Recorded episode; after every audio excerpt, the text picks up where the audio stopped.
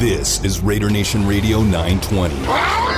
Unnecessary roughness. Unnecessary roughness. I think this that somewhere within the first five to ten plays of the game, the other team's quarterback must go down. And he must go down hard.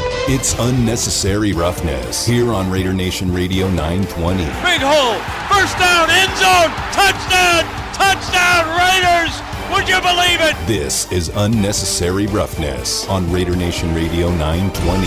Here's your boy, Q. When there's a GM search and a potential head coach search, you've got to do similar to the team. You've got to, you do, you got to pick up every stone. You got to uh, turn it over. You got to look at it. You got to investigate it. You got to break it down, and you got to see what it's all about. The team is doing that, and we're doing that. We're doing our due diligence here on Raider Nation Radio 920, and we're going to jump into another potential candidate who's going to come in or is supposed to, scheduled to come in and visit with the Raiders, and that's 49ers defensive coordinator DeMeco Ryans. And to help us break him down is uh, Jose Sanchez, my guy, covers the 49ers like a glove uh, for SI, does a fantastic job. And Jose, welcome to the show, my man. Appreciate your time. And DeMeco Ryans, only been a defensive coordinator for the 49ers one year. Uh, after uh, after uh, Saleh, Robert Saleh left for the Jets head coaching job, what can you tell me about DeMeco Ryans? Why is he so attractive so quickly? Oh man, DeMeco Ryans is a stud, man. I mean, the results this guy has just put on for the 49ers in year one. I mean, it, you you can't you can't do more than just tip of the cap, man. That's all you got to do with this guy. It's just phenomenal work. I mean, personally, I was a little skeptical that he would be able to hit the ground, you know, running this hard because Robert Saleh was a phenomenal coach in his own right. Right. You know, even even last season in 2020, he did a lot more with less than he did in 2019 when the Niners went on that that phenomenal run with that defense. And for DeMeco Ryans to in his first year with only with only just four years, uh, four to five years of being a coach in the league, he was a linebackers coach. First year Right. calling plays. That says a lot about the character and the player that he was and the leader he is and how he, and how he is from an intelligence standpoint. I mean, he has the 49ers ranked top 10 in like every category. I mean, the one that stands out to me is third down. You know, the, the Niners Mhm. are top five in uh in first down percentage allowed, whether it's on the ground or whether it's through the air. I mean, they're phenomenal. They they get off the field and they give the offense possession so they can give Debo Samuel and that ferocious offense work. But to me, it- it's more than just the numbers that he's putting up, the play calling, because that's that's that's an attractive feat. But to me, it's something that he said weeks ago, and this is why I attribute to him to being the number one reason for why the 49ers are in the first are in the playoffs in the first place. Is he said something about it's not about a style that I want to do. It's that he has no specific philosophy. Philosophy. He said it's it's about what you can get the players to do and who the players that you have and what you can get them to do. So pretty much he's saying it's not my way or the highway. It's hey, what can I do to get my guys the- in the optimal state? So if he's the head coach of the of the Raiders, you can feel plenty confident that not only is the defense going to be feel impacted, but he's going to acknowledge the offense. What can I do to get this skill set of players to bring the best? Who can I who can I bring in? What coordinator can I bring in to make sure that these guys are at their best? And so to me, that's these are all like the standouts of why he's such a phenomenal coordinator slash coach. You know, and I know that the Raiders aren't the only team that has interest in him. It sounds like the Vikings might go ahead and make him the head coach uh, sooner rather than later anyway. So I don't even know if he's going to get this interview in with the, the silver and black. But how much for folks that are going to say, yeah, but the 49ers have had really solid defenses for multiple years now. Again, going back to Robert Saleh, he's just kind of, uh, he maybe improved what they already had that was going really well. Yeah, um, right now there's actually going starting to be a debate about whether or not Ryans is better than Saleh, and rightfully so. I mean, I'm I'm not ready to go there yet, Right. but you know what? I wouldn't blame you if you said that because I could see either or case. I could, I'm definitely leaning towards more the side of conceding that man Ryans is Ryans is doing his thing, and the fact that their cornerback situation has been bleak for most of the year. I mean, he's able to overcome that. He was able to overcome Dee Ford being injured. You know, Javon Kinlaw, who's their their standout, who was supposed to be their highly coveted first round pick, who just hasn't really able to get it going. And so pretty much that defensive front, all they've had was Nick Bosa. You know, he was the highest double teamed um, double teamed edge rusher in the league, and he was still able to dominate and overcome. But it's more it's more it's more than just Bosa. You know, how was he, how was DeMeco Ryans going to overcome that? Right. And so what he was able to do, and along with defensive line coach Kris Kocurek, who's said himself, you know, figure out getting the guys to do more stunts, do some more trickery, and add in a few more blitzes, which is something Saleh didn't really do aside from last year. Um, and it's just it's just what he does. He just adapts. He recognizes, okay, Bosa is going to get double teamed, and my God, Bosa still blows by him. But still, what if he wasn't able to? Right. What if he wasn't able to get past through most of those double teams? And so that's to me, he's able to adapt almost just as fluid, if not better, and just create things out of pocket for that he just does. And I think it's because of he played the game. You know, when you look at DeMeco Ryan's career, he was always a leader. You know, Mhm. even with as as last tenure with the, with the Eagles, I believe he was even a captain at some point. So I mean, the guy just knows how to play. So there could be some skepticism about what, if this is actually like fool's gold because you know it is early. But to me, it's like, hey, he played in the league for for what double digit years, I believe, Right. and he was always playing at a relatively high level. Um, the guy knows ball, and he was able to turn out a great linebacker core. And Fred Warner, you can credit him for his Fred Mhm. Warner's development because he was the coach. You know, Dre Greenlaw, a nice, nice young kid who's going to keep getting better. Azeez Al-Shaair. Um, it's just everything he's done, everything objectives put in his face. He's able to accomplish that and then some. So he's exceeding expectations. So it's no doubt in my mind that he probably is better than Saleh. And if the Raiders were somehow give him this job, that that he would be a great candidate and a great player for that, for a, a great coach for the Raiders to hire. I'll tell you this, Jose. I'm going to ask you about somebody, and I know Raider Nation's going to cringe when I say his name, but I saw from a distance that he had put up pretty good numbers this year. Arden Key, former Raider Arden Key. He tell me about him, man. What did he do this year, and how did they get so much out of him that the Raiders weren't able to get out of him? You laughed, Well, Damon. Wait, hold on, hold on, hold on, Jose. Damon is laughing, but he got a lot out of him. There was Arden Key actually performed this year. Maybe DeMeco Ryan's best job. Then how about that? no, it's just, it's just funny because you're saying explain to me. Well, first of all, how about the job that um, Chris Sarik's doing? I mean, the coaching staff on the Niners is significantly better, in my opinion, than the Raiders is right now, especially defensively. So, I mean, Kris Kocurek, no matter who gets, no matter what group gets to that, what gets to him, he's able to he's able to make these guys work. I mean, I can think of a great example. Last year, Chris Kerry Hyder came to the team of the 49ers with a stud. I think I had like seven sacks or so. Goes to the Seahawks this season. He's a dud now. So it's pretty much it's the magic of him, and then the credit to DeMeco Ryans as well. You know, he's able to he's able to motivate his guys, get them in the situation to utilize more of those stunts and get them isolated. You know, a lot of mixing and matching and keeping offensive line guessing. But it's just the job of just pretty much those two, and then pretty much you know sometimes you need a new change of scenery, man. You know, it's not always can can't just be always like you know maybe just the players' fault or the team's fault. Maybe it was both their faults. So this is so, it ended up working out well because you know Raiders got Solomon Thomas. He did solid for for the Raiders. Um, and Arden Key, but yeah, Arden Key really turned it up like week 10 and above. He pretty much had a sack in every game and is still doing a great job, like holding his fronts, creating penetration, pressuring the quarterback, and freeing up other guys. You know, the tandem with him and Arik Armstead, especially kicking to the inside. Man, and I, I think if one thing that's definitely noticeable, other than just the coaching, is just Arden Key's getting moved a lot. He's not just strictly edge. I've seen him get kicked inside, and so they're mixing and matching with him. They'll kick him inside, they'll have him step outside. So it's just pretty much they're treating him like like a like a baseball pitcher. You know, here's the curveball, here's the fastball. You Yeah. keep guessing what Artie Key's going to do, and so it's pretty much and he's he's answered the call. He's executing it at a high level. So tip of the cap to what the coaches and what he's done, and it's really working out. He's become the, easily their best free agent signing probably of of the 49ers this last offseason. It, it pained me to ask that question myself. Wow. I mean, it really did. It, it pained me to ask that question because I knew he was doing well. I mean, I paid attention enough to know that he was doing w- well with the 49ers. And so, uh, yeah, Arden almost there. Key with the Raiders is almost is is the guy that getting three there. sacks with the Raiders in three years, but almost a sack in every game after Week Ten this season. Wow. Right. He's uh, yeah, exactly. So I mean, he, he's he's stepped up. He's really uh, played a major role. Again, we're talking with Jose Sanchez right now on Unnecessary Roughness, Radio Nation Radio 920, talking a little bit of 49ers and DeMeco Ryans, but my man Damon here has got someone else that he wants to talk about that's a coach on the 49ers, and it ain't DeMeco Ryans. And this guy, he's got like a man crush on this dude. And I'm going to let him, I'm going to turn the sticks over to him. Go ahead, Damon. Do your thing. Yeah, I've done a complete 180. After he did the Who Mike Jones, I was like, oh, this guy's corny. Get him out of here. But you know, Mike McDaniel, I've turned, I did the 180. Why isn't he getting any love to be a head coach? because he's not the play caller. I think that's why because he's not the play caller, and he kind of seems like a little bit of a risk. Um, the only reason why I think he would be attractive is because his tenure, like how long he's been in the league, and he's pretty much has been tied to the hip to Kyle Shanahan for the vast majority of his career, which is great to see. Anytime you're, t- you know, the same thing where they say, oh, the Shanahan tree, the Belichick tree, and so on and so forth tree.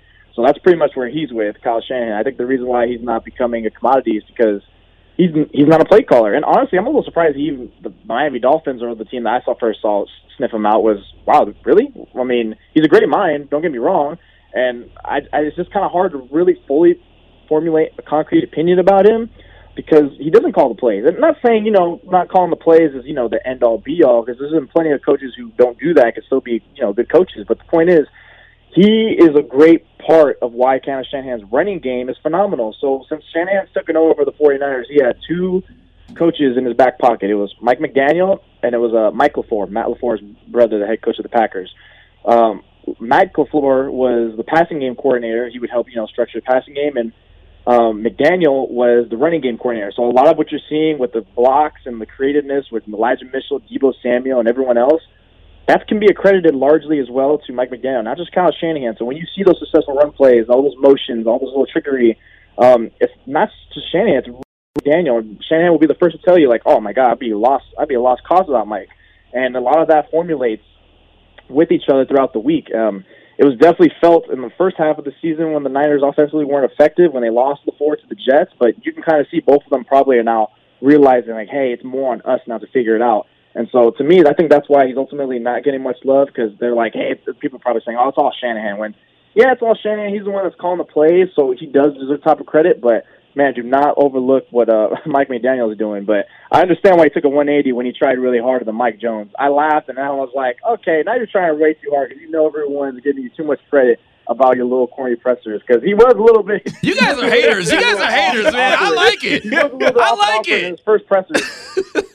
I know, like I saw it. Like, You guys oh, are Mike haters. Jones is like, okay, all right, let's take it back to 06. We get it. You just mad a because brother, it ain't but- it ain't little Drury or whoever that What? you're, Who? I don't know. It doesn't matter. Everyone's a little somebody. It don't matter, and they all sound the same. Na, na, na, na, na, na, na, na. Now, I'm if you would have been like, yo, the running game's going strong because we pushing P, I'd have been like, yo, give him the head coaching job right now. Unbelievable. Unbelievable. I failed on that last week, Jose. He said pushing P, and I had no idea what he was talking about. He was out of my age range. So that's my oh fault. my That's my fault. You youngsters, man. You youngsters. Jose knows exactly where you're coming. Jose is my homeboy though, so I get I get uh I get credibility just by association. So I'm good. all is good. Let me ask you this. Uh, Jimmy G, all he's doing is winning games. Trey Lance, all he's doing is standing on the sideline holding the clipboard. What's gonna shake out with these two guys? Uh, eh, that's this is going to be fun. You know, I've never looked forward to more of an off season while I'm actually in the off season since I've been covering the 49ers, and that's one of them, right? I mean, I had raised a question to a friend of mine actually months ago, saying, "Hey, you know, say let's when the 49ers were, were looking kind of bleak in the playoffs, right? So what happens if the 49ers make a, a run to the NFC title game or even the Super Bowl? Watch the 49ers actually entertain bringing Jimmy Garoppolo back, and as much as I am totally against it and think it would be completely irresponsible, delusional, considering what you gave up in Trey Lance. Considering that Lance is workable, and I do think had Lance started week one, the 49ers would be relatively in the same, if not closer to, to this position that they are now. But I do think because Shanahan is such a short-sighted coach, he doesn't really see like the whole the future. He doesn't project as well. He just looks at the now. That's why they never gave Lance a chance. If the 49ers were to win this game, go to the Super Bowl, especially win the Super Bowl, I I definitely would. They're definitely going to entertain. I wouldn't rule out anything that they're going to keep Jimmy G. I mean, sure you could say, well, his trade value is going to be high. Maybe they can actually recoup a first round pick. Yeah, okay. You know, but I just wouldn't fully rule it out. I do not think it's impossible. And then you're going to keep Trey Lance on the sideline like a Jordan Love situation and Aaron Rodgers. I I know it's not the same because you got Aaron freaking Rodgers as an MVP. Right. But I mean, I just know Kyle Shanahan, just the way he's operating. The guy, I just don't think he projects, and he has a very small threshold tolerance for young, developing stars. I mean, he did that with plenty of rookies already in his career. Since he's been with the 49ers, you know, they had, he holds rookies to a high standard and on a short leash, which is not really a fair chance. You know, sometimes you got to let the kids go out there, you know, and you know, take some on the chin and then grow from that. And that's something I thought they should have done with Lance. And maybe after the first eight, ten games, he would have been battle tested and good for a playoff run. But we'll never know now. But I just think if the way it's going now with Garoppolo, and you know, they're not really winning because of him. They're they're winning because of that running game and that defense. Right. Um, I just think you know Shanahan's going to be like, oh, he's going to be living in the moment, and be like, we want it again. Let me do it again. Let me keep doing it because they've been running it back with the same squad since 2019. You know, 2019, 20. Right. If you look at the same rosters, they're all the same. So I definitely wouldn't fully rule it out. It's going to be interesting. It really will. Well, Jose, great stuff as always, my man. You cover the 49ers like a glove. I definitely appreciate you. What you got coming out that um, folks should be on the lookout for? Oh well, you got some. Obviously, you got your typical game previews for this weekend. I'm looking at something about how far the. You know, it's funny that you brought up Arden Key. How far the how the 49ers defensive front was able to make a huge spike in the second half of the season. Because first half of the season, the sacks were low. They were bottom five. Now they're top five, and a lot of that has to do with your boy Arden Key. Arden can make a play key. That's your boy. That's your homeboy, man. You can keep him. I'll take one of these sorry rappers these days before I take Arden Key. That's, Oh, I'm just kidding. I that's kid. not pushing PQ. I know, I know, I know. See how it is. I, I love being the old dude in the room. It's all good. All you guys are all my kids, man. All my children. I'll take it. Jose, great stuff as always, man. When you get out to Vegas, make sure you holler at me. Oh, always Q. Appreciate you, my man. All right, man. Appreciate it. There he goes. Jose Sanchez covers the 49ers like a glove. Him and Demond are on the same page. Y'all still talking that same lingo. I'm okay with that. It's all good. P. It's all good. You can push the P, you can push the D, you can push whatever you got to push. Push it where you got to push it. I don't give a damn. 315 is the time. We're going to push that Raider Nation listening line when we come back. 702 365 9200. Rich in Oakland is up. ABA Ivan Davis. We got Raider Mike. We got all you coming up next on Raider Nation Radio 920. And all of a sudden, all the players they come together mm-hmm. and they say, when we come together, this locker room and we hit the court at the Thomas and Mack, we are going to lay the smack down on them Lobos. Like that? Exactly. All right. Make a joyful noise unto the Lord. Joy! I am very happy to be here. Welcome back to Unnecessary Roughness. Here on Raider Nation Radio 920. Here's your boy Q. From Mike Silver on Twitter. If Josh McDaniels is hired as the Raiders' next coach, Dave Ziegler would almost certainly be the GM. And in that scenario, the incoming coach and GM would arrive in Las Vegas with a high opinion of quarterback Derek Carr, from what I am told. Carr has one year left on his contract. Again, that is from Mike Silver. This is Unnecessary Roughness here on Raider Nation Radio 920. Got a lot of patient listeners on the Raider Nation listener line at 702 365 9200. Rich in Oakland, you're up first. What's on your mind, my man? Hey, Ra- Raider Nation, uh, Raiders Twitter is in shambles right now, huh? Yeah, it is, man. It's a meltdown. It's a complete meltdown. Yeah, it's a meltdown. I think it's because everybody wanted Harbaugh, and they were so high on Harbaugh. And Mm-hmm. you know, since it's not going to be him, it's going to be McDaniels. And the thing about Raiders fans is so funny because if you see somebody uh, complaining about McDaniels, it's like it's like a snowball rolling down the hill. I see you complaining about McDaniels, I don't like him anymore. It's like everybody, like monkey see, monkey do. You know what I Yeah, mean? yeah, yeah. Yeah. No matter that's what that's what it is. Because let's be honest, McDaniels he's a great play caller. You know, he wasn't my first choice as my head coach. I wanted Harbaugh, like I said, but McDaniels he is a good play caller. And if you bring Ziegler, you know, maybe we finally get a real GM, a real front office, you know, a head coach who who can have play calls for 2022. You know, it isn't isn't necessarily like Gruden was kind of like stuck in the past. He had a good system also, but he was more like old school. Right. Maybe you know McDaniels uh, ends up being new school and ends up being better for the better for us. But who knows? But one thing for sure, whoever comes in the building, whether it's Dodds or whether it's Ziegler and McDaniels, they're going to stick with Carr because they all like him. So in my mind, what I'm thinking is, okay, why don't we extend Derek Carr, but don't extend him to a four-year contract, maybe a two to three-year contract, and we go and draft our future quarterback in next year's draft, which is going to be a better draft, and we do it like the Chiefs did with Alex Smith and Mahomes. What do you think about that, Q? Oh, thank you for the call, my man. I appreciate you. And yeah, uh, just answer your second question uh, first. Yeah, I mean that's a that's a strong possibility. You know, Derek Carr is not going to play forever. You know, I mean, his brother was on Colin Cowherd. I, I did a whole podcast about it today. I know a lot of uh, different radio stations. I know our radio station here was talking about it this morning on the morning tailgate. Clay Baker and company were talking about it this morning, and he's not going to play forever. So you've got to figure out, you know, your next plan of attack. So I, I wouldn't have any problem with the Raiders dipping into the draft to find the next guy. I was talking about that a couple years ago when Jalen Hurts was in the draft. I thought that was the guy they should go draft, let him sit behind Carr and develop. And when he's ready to move on, that Carr that is, then Jalen could take over. Well, that obviously didn't happen because he's with the Philadelphia Eagles. But that uh, that idea is is great. I think that's the way to do things. I think that that's the best plan of attack to be able to have a guy that you feel confident in at some point. Draft a guy and let him sit there. Let him sit there and learn. Don't force him into the fire if you don't have to. Derek Carr was forced into the fire, and he wasn't even actually he earned his way into the fire. You know, they were going to go with who were they going to go with? Schaub. Schaub was supposed to be the guy when uh, he was drafted, and thank God that didn't happen. You know, Hey man, doesn't he have an NFL record? I think it's like most pick, six, pick sixes in a game. Yeah, he did. It's They a record.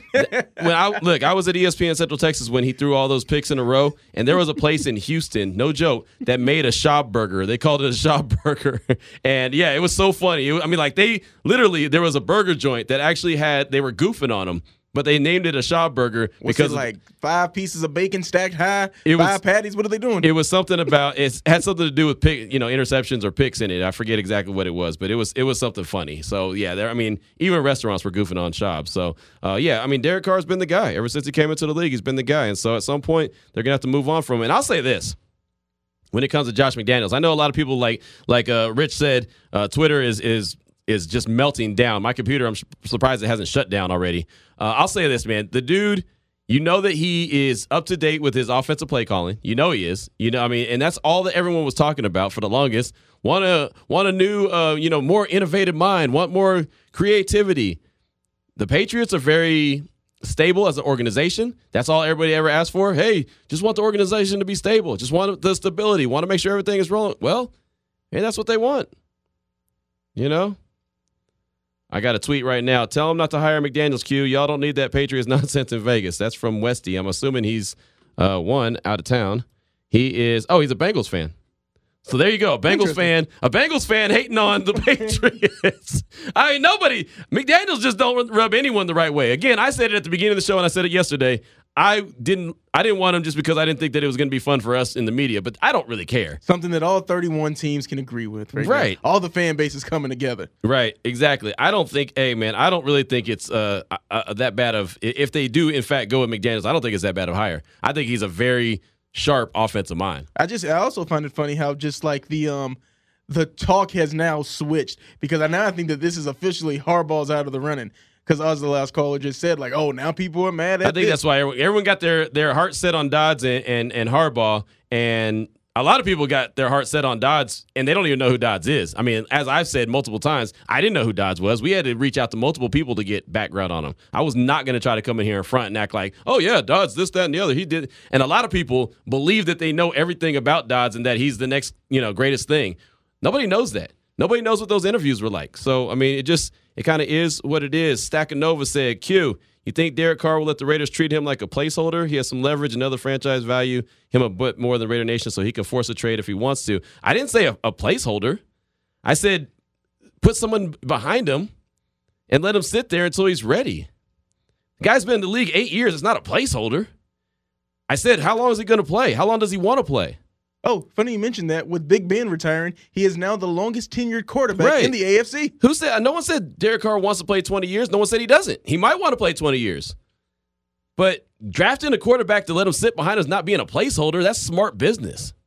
That's what smart organizations do is they go out and get a guy and start developing. Just like they did when they tried to draft Connor Cook. He just wasn't a guy. He wasn't very good. It's not being a placeholder. It's smart business.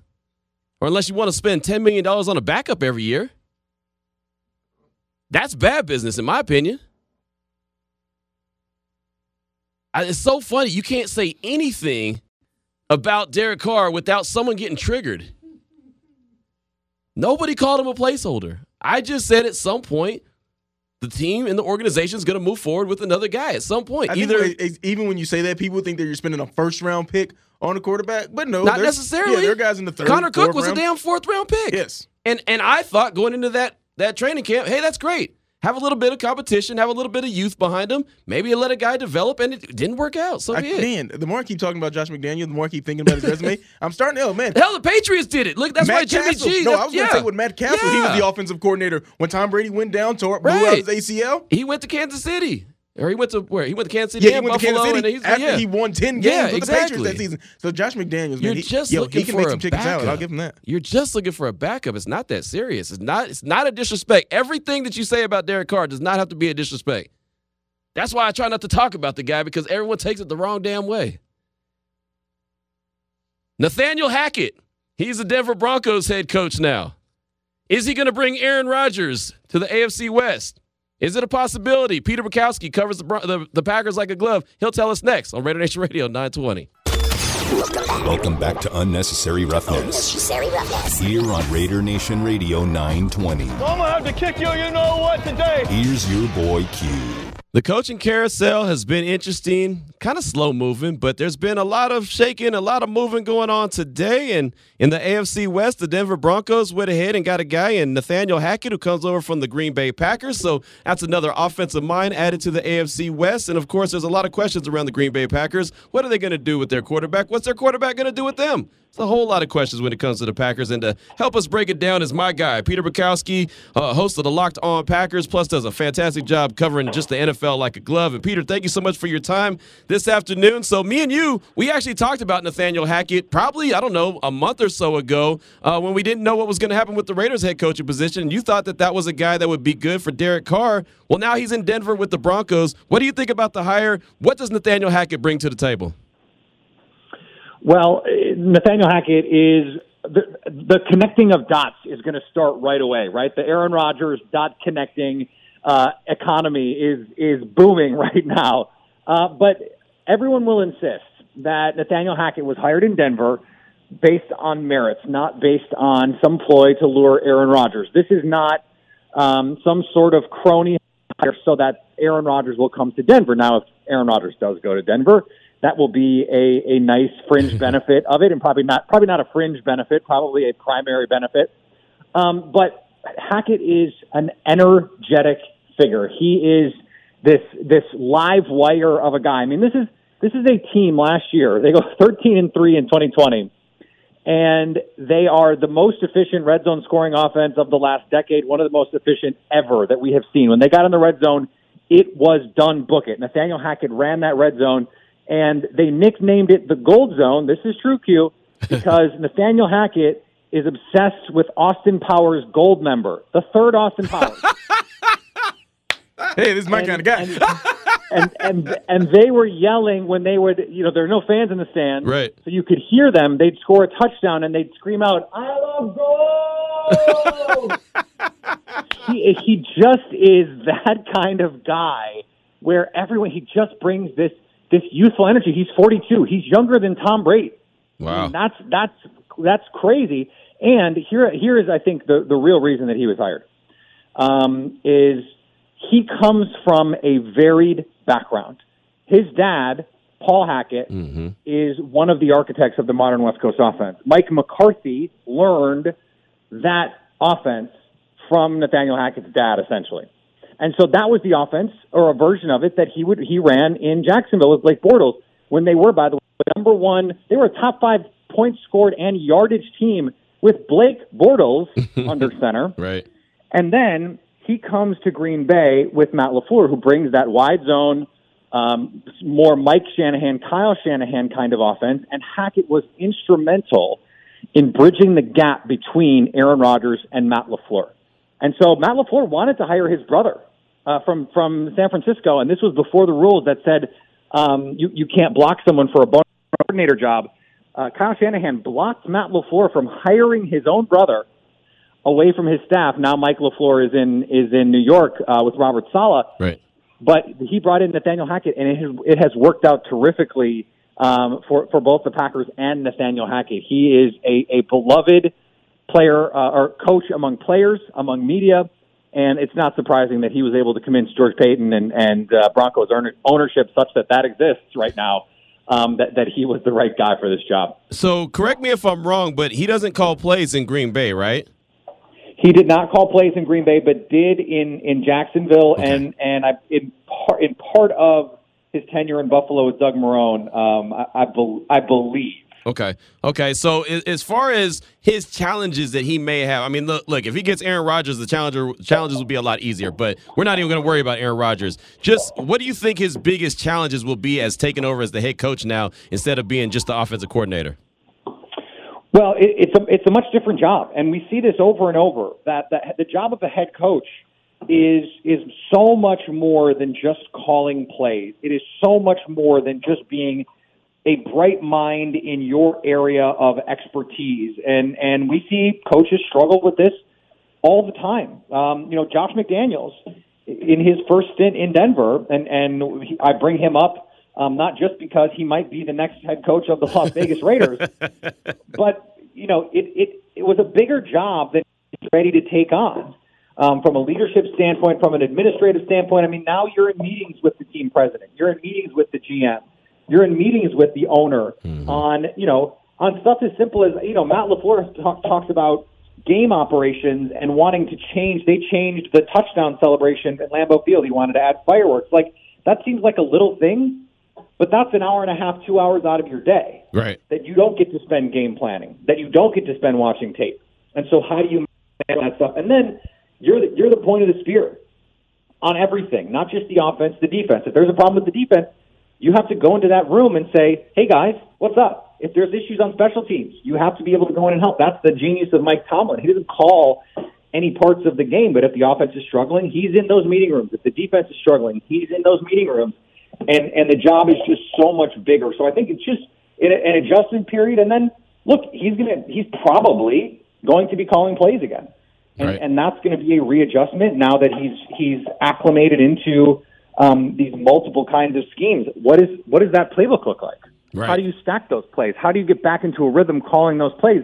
I don't think it's like riding a bike, especially if you're incorporating a new system. Plus, if they don't have Aaron Rodgers, now you have to figure out what the quarterback position is going to be, what that guy is good at, and and go from there. I mean, that's those are those are pretty big questions. Right, it really is. We're talking again with Peter Bukowski here on Unnecessary Roughness, Raider Nation Radio 920. before I get to Aaron Rodgers, because that's ultimately you know the big elephant in the room, I wanted to ask you about a guy that Raider Nation is very interested in. That's Davante Adams. Uh, the Packers right now are over the or are set to be over the salary cap, but you know there's all kind of ways you can move that and manipulate it and get where you need to be. What is your gut feeling when it comes to Davante Adams? What do you think the Packers will do as he enters free agency?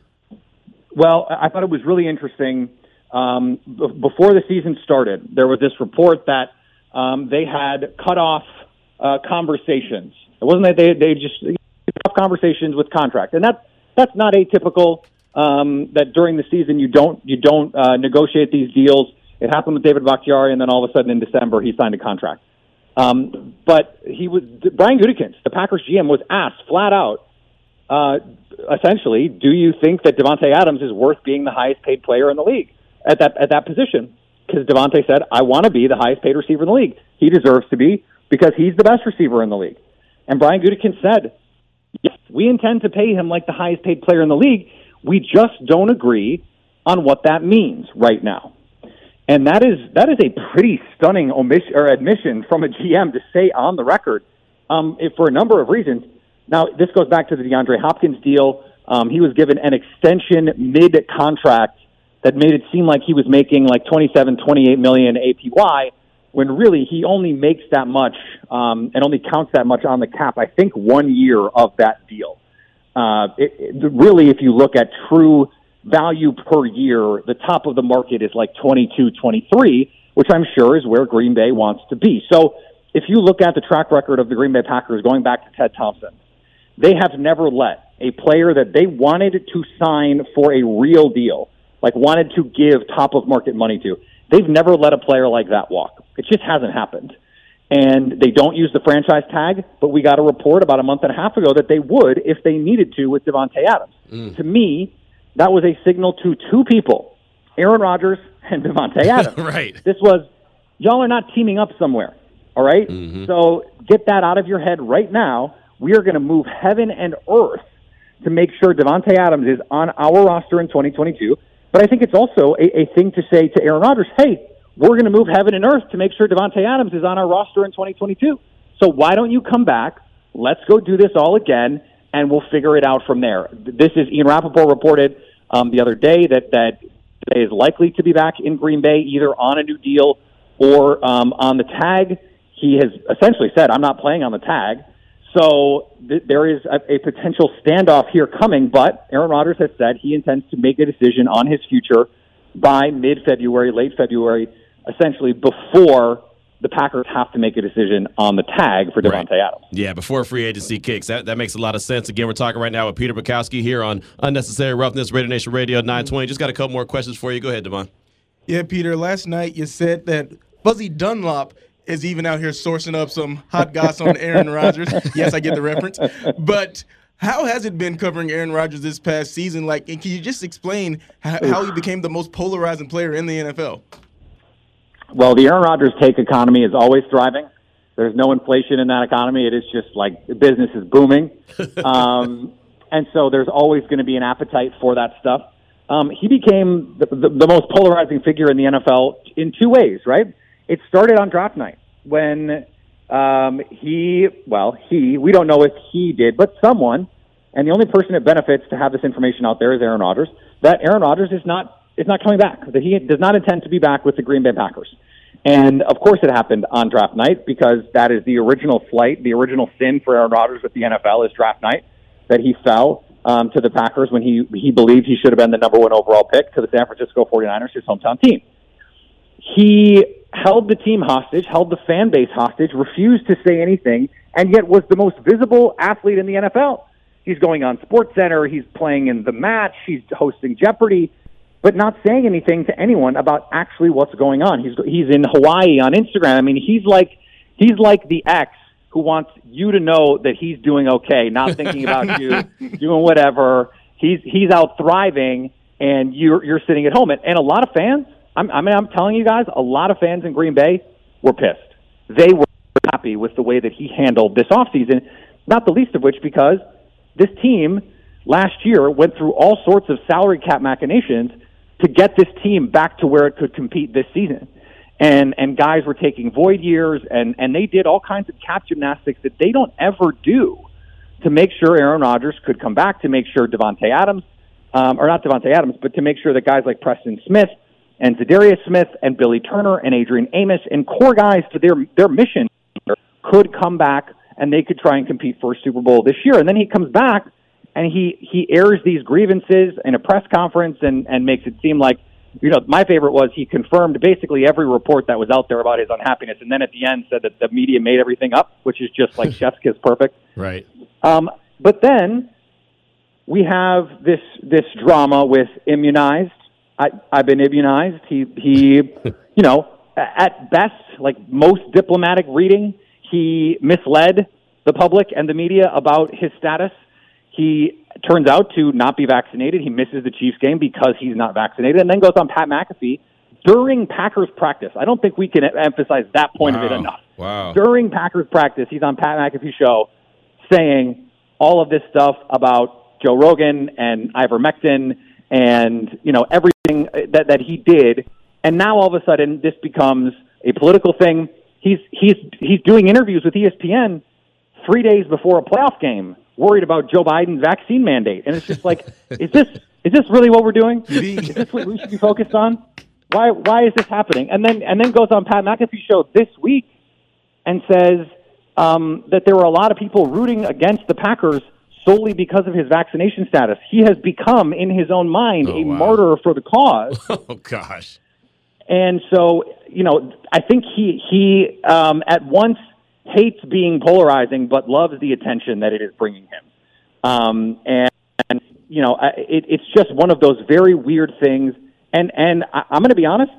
After the way that this season ended, there are a, a lot of fans. I mean, I, I I put out some clips from my show after the game on Saturday, talking about Aaron Rodgers and talking about this team and the disappointment there are a lot of cheeseheads right now who are just sort of over it. They're just sort of like, you know what? We're, we're, we're sick of the drama. We went through this with Brett Favre 15 years ago. Like, this is, we've seen this, right? Right. This is not new to Packers fans. The will he, won't he game, the I don't know, all of this stuff. It's like either you're with us or you're against us. And there are a lot of Packer fans that are ready to go, hey, we spent a first round on Jordan Love. Denver, you want, we'll take Jerry Jeudy, We'll take Patrick Surtain and we'll take two first round picks and let's go. And you can have Aaron Rodgers and we'll figure it out. And we'll trade Davante Adams to the Raiders. You uh, for a first and Trey Merrick. What do you say? What do you guys say? Let's make this deal right now. Let's have, let's have What it be trying done. to do? What is this? Here? Let's make a deal in the air. All right, let's get somebody on the phone from Denver, and we can all get this straightened out right now. That is too funny. That is too well. That's that's. well, I've got to ask you then. Go That, ahead. that makes me ask the question: Do you think that if Jordan Love had to ta- had to take over the reins next season, do you think he'd be a capable starting quarterback? Well, so that is the that is the um, potentially hundred million dollar question, right? that let all Um, the steam out of you too. We were all fired up, and all of a sudden you got calm now. I, I think I think what what what Jordan Love can be in eventually is is a, a good NFL starter. And I I like Jordan Love. I think more than most people did coming out before the Packers even drafted him. Um, I liked the tools, but I'm sort of a sucker for the hey, he needs work, but like look at these wow plays. I'm I'm a little bit of a sucker for the splash plays. Um, and, that, and that means I like Josh Allen more than most people, but I also like DeShone Kizer more than most people. So I'm just going to be wrong sometimes, and that's fine. Um, but when I'm right, I really get to say I told you so, right? So anyway, the the the offense that the Packers are running with Matt LaFleur, this this um, Shanahan's tree offense, is made to prop up quarterbacks who tend to be a little bit risky with the ball because it gives them defined reads, it gives them high lows, it gives them schemed up first options where it's like, okay, on this play, we're throwing to this guy and he's gonna be open. And so you've seen Jared Goff Hey, it worked in LA. Jimmy Garoppolo. Hey, it's working in San Francisco. Kirk Cousins. Hey, it's working in Minnesota. Baker Mayfield. When he's healthy, that offense is capable because um, uh, uh, it does for the quarterback. So if Jordan Love were to start for Green Bay next year, and they, I, I don't think they need to go through some sort of full-on bloodletting. I think they can be a, a, a fine NFL team. I think they can be a nine-win team with Jordan Love now, do they get to keep Davante Adams? If they do, I think they could even be a 10 or 11 win team because I think this defense is really good and and really talented. And and uh, I think they they they showed that on Saturday night, fully healthy. They're they're monstrous potentially. You get Jaire Alexander back, and and if you're able to retain De'Vondre Campbell, there's there's a lot of talent there. But I don't think the Packers are going to make any decisions based on Jordan Love's readiness because he is not so ready that they're willing to say, "Hey, Aaron, actually, you know what? deuces, we're good. I just don't think that that's the situation that they're in right now. Um, and they made that clear last year when they offered him reportedly a top of market deal. Um, Rodgers confirmed that the Packers did offer him some sort of new contract, um, new money. What that looked like, we don't really know. But Matt LaFleur said on the record, we want Aaron Rodgers back, and everyone in the in the organization is in lockstep that we want Aaron Rodgers back. Now, could he be playing semantics, right? That yeah, we want him back, but at at, at a Drew Brees, Tom Brady, uh, discount double check rate. Maybe they want the Rodgers rate, but uh, Rodgers wants the Mahomes rate. Right. So they they might be he or the Patrick Price. Dang, I messed that up. It's all good. Um, We're with you, man. We're with you. We're sold. so so maybe so so maybe they're, they're, they're that's their way of sort of like weasel around it without without lying. Um, but I, I my my guess at how this all plays out is Rodgers is back this Davante Adams is back, and and they figure they figure some of this out, and then in 2023, that's when that's maybe when you start to feel the pain of of kicking the can down the road. The New Orleans Saints are understanding what that looks like right now, yeah. Um, and and so I, I think that's where the Packers are. They're they're they have really no no choice, um, or no good choice other than to make this the last dance too and see go. if the sequel can be better than the original. Right. Make it like Terminator. There you go. There you go. I like it. Great references right there. That's the great Peter Bukowski. And I say great because he does a fantastic job covering the Packers, covering the NFL each and every day. Uh, Peter, man, we're going to have to get you a radio show, dog. I know a guy. So, uh, yeah, we'll, we'll, we'll keep in touch. But, hey, what do you got coming out that folks should be on the lookout for?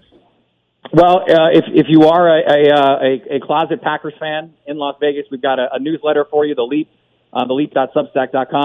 Um, and we had Ahman Green on the show uh, this week on Locked On Packers. Nice. Check that out. Uh, we've got a we've got a lot of good stuff coming. So appreciate everyone. Um, and uh, appreciate you, Q. Hey, no doubt about it, my man. Thank you so much. Great stuff as always. We'll talk soon. All right. All right, there he goes. The great Peter Bukowski again, man, does a fantastic job covering the Packers like a glove, and that was a lot of great information that he uh, he broke down for us, talking about uh, Davante Adams, talking about what he thinks going to happen with Aaron Rodgers, letting you know a little bit about Nathaniel Hackett and what the Broncos are getting and the head coach. I'm telling you, man, when we go and do some deep diving and some deep researching around here, we go deep. Just saying. 351 is the time. This is Raider Nation Radio 920. Welcome back to Unnecessary Roughness. Unnecessary Roughness. Here on Raider Nation Radio 920. I'm gonna have to kick you, you know what, today. Here's your boy Q. Well, it's been a fast and furious show like it is each and every day, but of course, when you get some news right before your show happens, get a little bit of tidbits from the insiders, it makes the show even better. Uh, let me pass this along real quick. If Raiders do hire Josh McDaniels, don't overlook the chance that they improve in the red zone. Been a problem for a long time. Patriots ranked seventh in red zone touchdown scoring, 63% last year with a rookie quarterback. They also finished sixth in third down conversion rate at 44%. Not A lot of Raider Nation is not right. Raider Nation is not excited, Vinny, ah. about Josh McDaniels. It's all good. But a reason like that is one reason to get excited if he potentially does take the job. No doubt about it. And That's uh, all everyone's been screaming about. I'm gonna say Fix this. the red zone. I'm going to say this. Um, you know, I, I've gotten a whole bunch of texts today from various people in the NFL. And once McDaniel's name really got out there, um, and it's been out there, trust Right. me. Yeah. Um, it was consensus the Raiders will be on the right track if that's what they do. And it's not just bringing in Josh McDaniels. It's probably going to be bringing in Dave Ziegler, um, who he's worked with in Denver and uh, in New England, pot- potentially even Champ uh, Kelly, Okay. the, uh, who they you know um, interviewed Yeah. last week. Uh, he's with the Bears, but he was with them in Denver as well. So it's kind of a combination of things. But you're right. You know, everyone wants to focus on two years in Denver, Right. which I understand Yeah. and I get. But we've all been around long enough to understand you can't just judge somebody on one situation. You have to take a look at the entire picture. And if you take a look at the entire picture of Josh McDaniels, including who's always advocated for him to come back and stay and remain and coach, and we're talking about Tom Brady and we're talking about Bill Belichick, Right. doesn't that speak loudly as well? It does. It really man. does. I'm uh I'm I'm I don't want to say excited. I'll say this. The one thing I didn't like about Josh McDaniels, and this was me being selfish, is I didn't think that our, our media sessions would be that great. He doesn't seem like a guy who's going to be real talkative. Uh, I think he's going to be more talkative than Bill Belichick. But, uh, but and that's but- and that's why I was, that's and Yeah. that was just me being selfish. No, no, and and I, I, I I've you know heard the same things, and you think about the same things, but from a from a Raiders perspective and a leadership perspective, and trying to get them to that next uh, level, this could be a match made in heaven because you know that. And and here's something that you, I think Raider fans need to keep in mind: he is highly selective. He Right. doesn't go looking around just for anything. He's Right. in a good position in New England. This is a compliment Right. to the Raiders. Yeah, I mean he's not trying to bust a slump. You know what I mean? Like this ain't two in the morning and and, and you know what I mean? He's just getting out the club and Hit he's taking anything. Yeah. There's called slump busters for a reason, and he ain't that's not what he's no, trying to do. he's looking for the right situation. Exactly right. Exactly right. All day Raider A said on the Salmon Ash text line, Q, it's funny how people were always comparing Stafford and Carr, but look at what Stafford has done with a stacked team, a great and aggressive play caller, and really good defense. How about we get a GM and head coach that looks to do the same thing for us? We already have the core pieces in place, just finish stacking the cupboards and take this team to the next level. I believe he's talking about Josh McDaniels. Vinny Bonsignore is up next. It's Raider Nation Radio 920.